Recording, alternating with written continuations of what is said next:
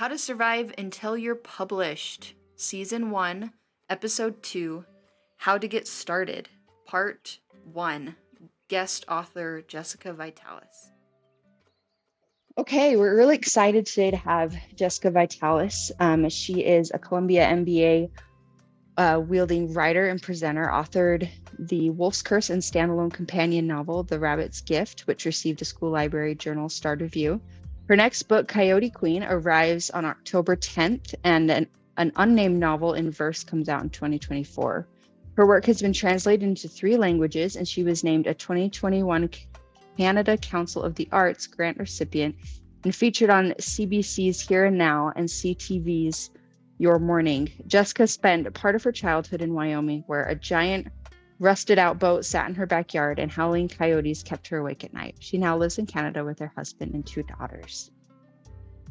Okay, we're really excited um, to have you on, Jessica. This is um, really neat experience. Thanks for inviting me. I'm happy to be here. This is great. Yeah. So, um, one of the reasons why we asked you to come on, you did a class at Storymakers um, two years ago, and um, it was a virtual class. But I remember seeing the title um, as Pantsing, and I, um, or Plantsing. I remember thinking to myself, I feel like I'm smack in the middle between a pantser and a plotter, and I wanted to see your thoughts and insights and um, the class blew my mind. It was incredible. And so, what we want to talk about today is kind of a little bit what you talked about in that class, but just um, kind of how you um, get started with a novel idea. Um, you know, how you come up with a story idea, but then um, even more kind of how you get rolling. Um, so, um, let's start with that. Just so Jessica, how do you get going with like what okay, let's start with this. How do you um come up with a story idea? Sure, that is a huge question because all stories are different. But I think the best place to start is with the discussion of whether you are a pantser, which means you write by the seat of your pants and you just sit down and start typing and see what happens, or if you are a plotter, which is somebody that likes to know every single detail of your story in advance and you really like to know exactly what you're going to be writing about the vast majority of us do fall somewhere into the middle. And when I first started writing, I was a pantser and I swore that I would never, ever, ever do any plotting because to me that just sucks all the joy out of sitting down at your computer and letting the story and the characters take over and just following them wherever they might lead you. But as I wrote more and more novels, I realized that if I didn't do at least a little bit of planning in advance, most of my work would be in vain because I would end up with this story that didn't have this cohesive feel to it. It didn't have a plot that carried me along in a compelling story arc, didn't give me necessarily character growth and development in a way that revealed themes. So I started to develop a process where I tried to figure out what is it exactly that I need to know in order to still let me have fun writing the story and still explore and discover, but not end up with just a huge pile of nothing at the end that I have to try to somehow mold into a story. So I developed, like I said, just a template. And that's what we went through in the workshop. And I think we'll be talking about that a little bit later. That sort of covers some very big picture um, story elements. And so when I sit down to write a story, usually I know very, very little about the story. I might have one thing in mind, like for my upcoming novel, Coyote Queen. When I sat down to write it, I knew it was going to be about a girl living in an isolated situation in rural Wyoming, but I didn't know really anything else about her other than that she was going to try to join a beauty pageant to earn some prize money so she and her mother could escape the situation. Mm-hmm. And so I sat down with my template and then I just start in a very methodical way working through the items on the template. And I really don't start writing until I feel like I have a sense of the characters and um, the character's wants and needs, which we can mm-hmm. get into more detail about. Mm-hmm. And I don't have to know every single thing about the story. Like I said, I'm not trying to outline it, I'm just trying to give myself some mile markers. Mm-hmm. I like to think of stories as a sort of destination. And if you know where you want to go, you sort of need to know how to get there. And so if you don't know anything about the story, you might need a very detailed set of directions.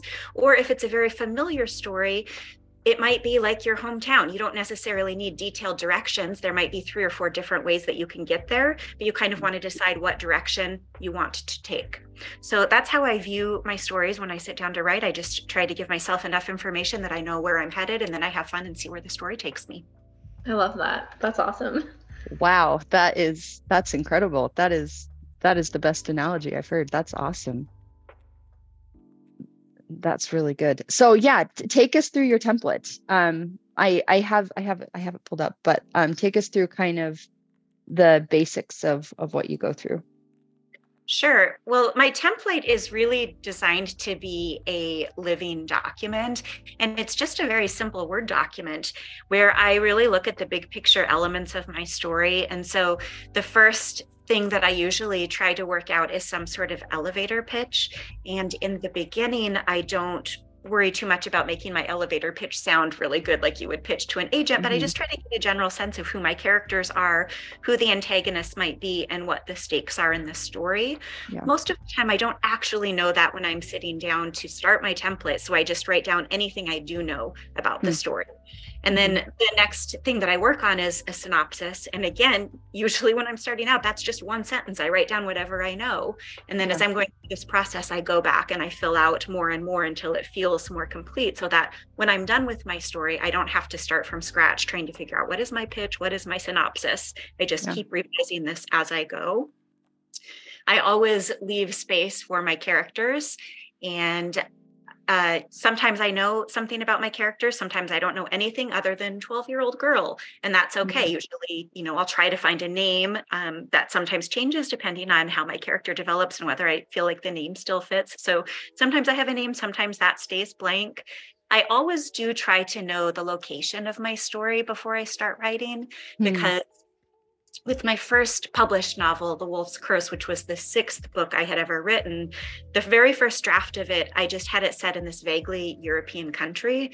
And mm. because I didn't have a specific location in mind, when I sent it off to my beta readers, they're like, this like we don't know how to visualize this there's nothing specific about this story to make us feel like we can visualize the setting so that really taught me that knowing your specific location before you start writing is really important because it informs so many decisions you make about your story in terms of what the world looks like mm-hmm. and the weather and the time of year and all those sorts of things so location awesome. and and timing is also really important. If you're writing a book set now, that's going to look much different than a book that was set in 1960 or a book set in 2030. So, absolutely. Yeah, yeah. So I think that's something that sometimes people forget is that timing and in particular calendars really matter when you're writing stories. So often when I see first drafts of stories, you're just sort of floating through time and then all of a sudden Halloween pops up and then pretty soon it's Easter and you really don't have any yeah. sense how time passed in the story. So that's something mm-hmm. I try to be cognizant of when I'm writing. Um, let's see, the next thing that I try to focus on is the rules of my story world. And usually I mm-hmm. don't worry too much about that if it's contemporary, but that becomes really important if it's fantasy. Mm-hmm. And it's pretty rare that I know what the rules of my story world are before I start writing because I tend to find those details out as I'm drafting. And so if there's a rule that's really, really important, I will go back and add that into this document so that as I get, you know, 70,000 words in, I don't have to be like, wait, what was, how did that magic work? I don't, I don't quite remember how I had that system set up so eh, so what kind of rules? Are you just talking magic or is there like other things regarding that? If you were writing a contemporary novel would there be what kind of rules?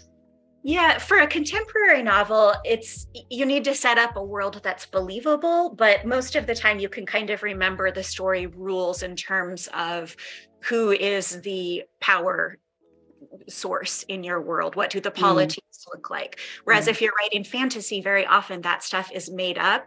And in order for it to feel like a real world, it has to be very well developed. And all of that can be really hard to hold in your head if you're making up a fantasy world. Yeah. So when I'm thinking of rules of the world, it's it's really more toward my fantasy novels. And I don't okay. worry about much for contemporary. Okay. That's cool. That so, is really neat with those rules of the world too, you're not just referencing like the rules of your magic system, but how the political system might work and just other like little nuances in that world, correct, with your fantasy.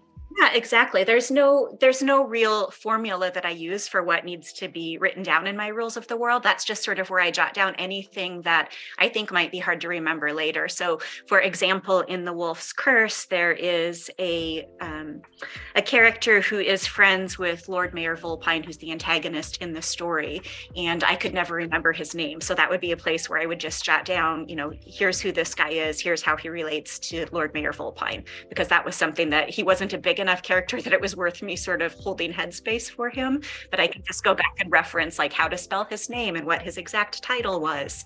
So any it's just sort of your this is your cheat sheet, right? This is to make telling the story easier. So anything that you need to write down to make things easier for you can and should go on this sheet. I like that. It keeps everything a little bit more consistent. There are so many times I'll be reading through a draft and I'm like, oh, this side character has just completely disappeared because I yeah. didn't write it down. Yeah, exactly. And it can be even things as little as what color eyes does one of your characters have? Yeah. Because again, often you'll see that, you know, you mentioned green eyes in the beginning and later on the eyes are blue. And so it just it just depends on what kind of story you're developing and what kind of details that you're putting into your story and things that you know that may be important later that you don't necessarily need to keep in the forefront of your mind as you're drafting. I like that a lot. Um, so with your outline, because you did mention that it is just to strike a balance between plotting and pantsing, so you mm-hmm. don't outline everything. With that, does that mean that you also write chronologically in your story, or do you tend to skip around? And does this help keep that straight as well? Mm-hmm. Yeah. So I have always written chronologically in my stories with a little bit of exception of my 2024 release, which is a novel in verse, because sometimes verses would just come to me that I knew needed to be included, but I wasn't sure where yet. But yeah. in general, I find it really helpful to write chronologically because the entire purpose of a story or the way that you move through a story should be that it's driven by the characters' actions and more importantly, by their reactions to mm-hmm. everything that happens in the story. So for me, I can't find a way to get to a future scene and know how my character is going to act or react if mm-hmm. that wasn't driven by what came before. Yeah. So I that's completely personal preference. I know there are lots of fabulous authors out there who can just jump around and write scenes here and there. For my brain, I just really need it to feel like it's a logical progression. So I have a couple of things that kind of carry me on that journey. And the first one in this planning document is the one thing that I always, always, always have to know before I start writing is I need to know what my character's wants and needs are. And for me, the character want is usually something kind of external. It's like a story goal that they are going to pursue that's going to drive the action plot of the story. And it's the thing that is going to make them feel happy at the end. It's what they believe is going to give them sort of happiness. And then I always look at what the character really needs. And usually that's something internal that they need to discover about themselves or about the world. And that's the thing that is actually going to bring them happiness. And it's that journey from them pursuing their want all the way through the book. And, and even though they don't recognize it, things are happening that are eventually going to force them at the climax to decide whether their want is really important or whether they're going to embrace their need and find true happiness. Mm-hmm. And so that for me really drives the progression of the story. And then I always try to think about major plot points. So, again, I am not by any stretch of the imagination an outliner, but I find that if I know exactly what each act of the story generally from a story perspective needs to happen and i can just plug in a few major plot points and then it gives me again that roadmap that tells me like oh okay i'm on this journey i need to take a left hand turn here here's my plot point that tells me to do that. Mm-hmm. but there's still a lot of wiggle room for me to take back roads and have a lot of fun discovering how to get to my next plot point. Mm-hmm. i love that.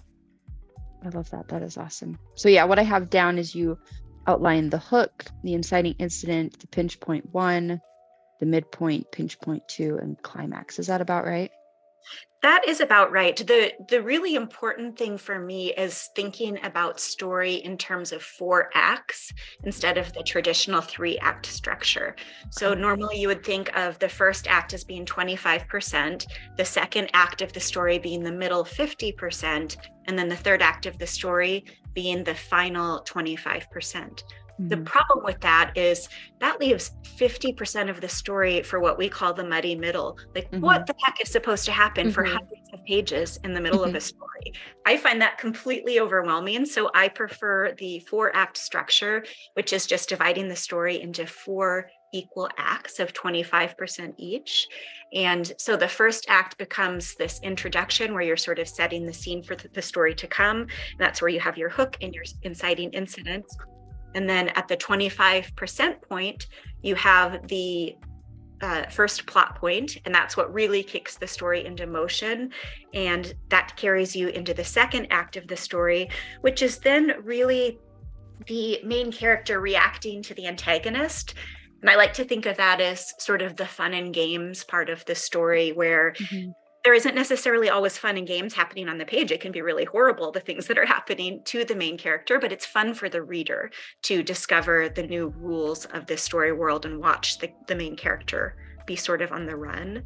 And then that carries you through the midpoint that you mentioned, which is a point that fundamentally changes something in the story so that the main character goes from being reactive to becoming a sort of warrior. And that doesn't mean they pick up swords and start fighting. It just means that they really, in a very, um, very active way with lots of agency, pursue their story goal. And so that carries you all the way through Act Three. And then you have the second plot point, which is the final chance in the novel to introduce new information. And then by then you're into act four, which is the climax and resolution of the story. So for me, if you internalize those and you know what's supposed to happen in each act and have a general sense of the plot points, then you don't really need an outline because as you're writing, you sort of know again, it's that journey that you're on. You know what your destination is, and you can kind of have fun figuring out how to get there. It's awesome.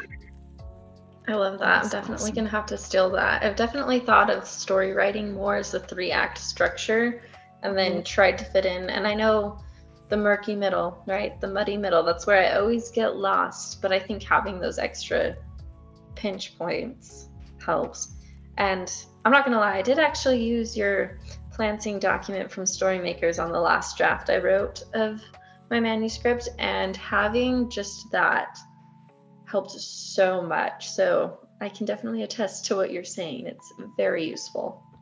Excellent. I'm so glad to hear that. And one thing I want to mention when we're talking about the murky middles is that there is a book by James Scott Bell. I think it's called Writing from the Middle that you can find mm-hmm. online.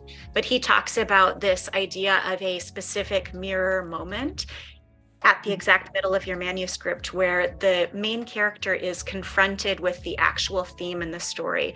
So usually it's sometimes it can be actually looking in the middle and reflecting, but usually it's a side character of some sort telling them their need, what it is that they really need to learn in the story. But of course, the main character is so deeply committed to what they think they want in the story that they reject that need. And it's that moment specifically that compels them to go on the offensive and become the warrior and really in an active way pursue their story goal.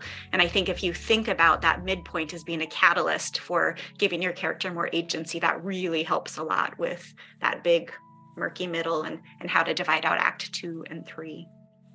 Yeah, that's that's the one thing I remember sticking out to me hardcore from your from your presentation. That's like all I think about when I think about um the midpoint now is just that mirror moment where they have to reflect. And that's i the the novel i'm working on right now um the midpoint was the one piece i knew for sure for so for the whole time i was planning it. And it was I, I just remember in the back of my head, I was like, it's a mirror moment. It's got to be a moment where, and I have two, I have two main characters where both of them have to reflect and and get faced with what they have and then reject it and it's it's been really cool to kind of see how that has really helped my characters develop and yeah james scott bell actually recommends like designing your entire novel around the midpoint moment. Hmm. I find for me that I don't usually know the midpoint moment until I've written the story. So for me, again, to start a story, it's really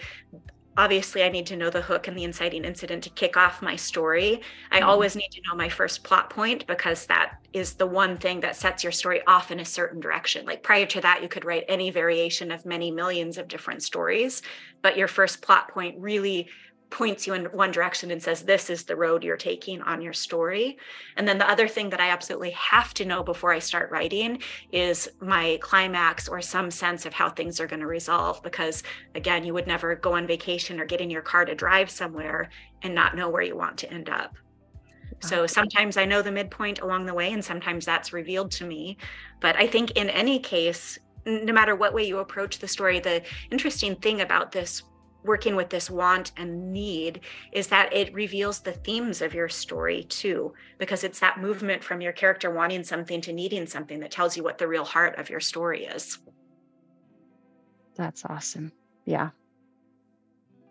That is incredible. Yeah. So we just have um, a few more minutes. Um, um, I wanted to I wanted to ask you, Jessica. I I think I, I think I asked at the beginning. I, I can't remember exactly how much we covered it, but I wanted to ask um, where your stories originate, like where your ideas, like where do you get ideas? Like if for someone that is just running dry, because that has totally happened to me multiple occasions, where do you you want to like get your creative outlet out there, you want to like really build something great, but you just can't come up with something.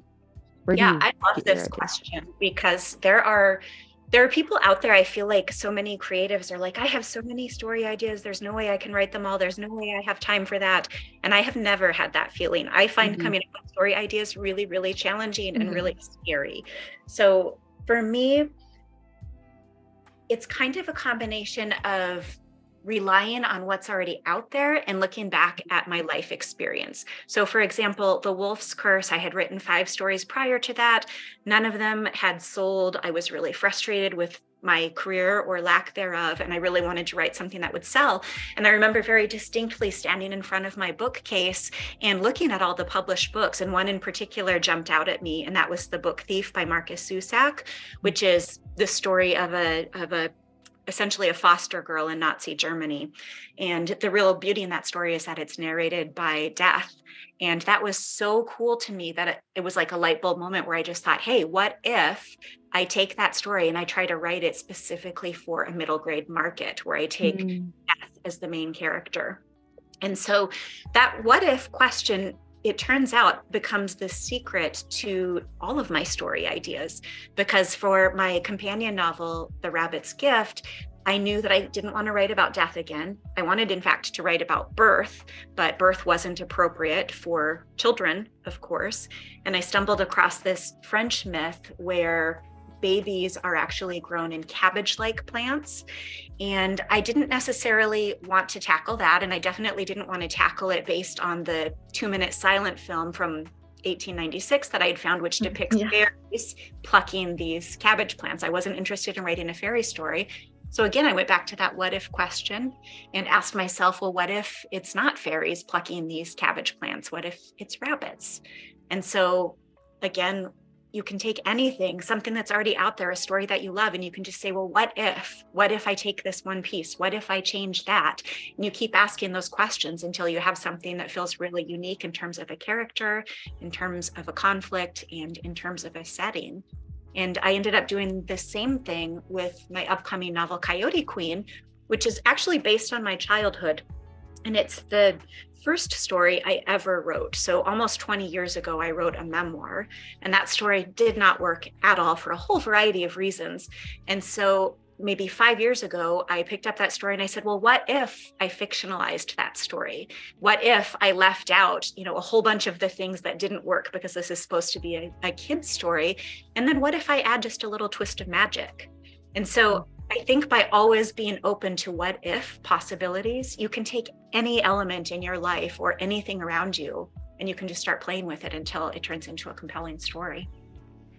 I love that. So, is there a challenge you would like to give to writers just starting off what or what advice could you give them? It's kind of like a final question. The advice that I have for writers starting off is to figure out specifically what age category and what genre you want to write in, and then go read 10 books in that space that would be considered comps for you. And don't read them like a reader, read them like a writer. And so analyze them for the different things that we talked about today and figure out did they follow this same formula? If they didn't, why didn't they do it do you think? And does it work? And would the story be stronger if they had followed this? There are so many different ways to write stories. The way i do it isn't the only way or even necessarily the best way but it's really informative. If you take a certain framework and you apply it to what's already out there you can learn a tremendous amount about how stories are crafted and put together by comparing and contrasting in that way. Okay great. That's awesome.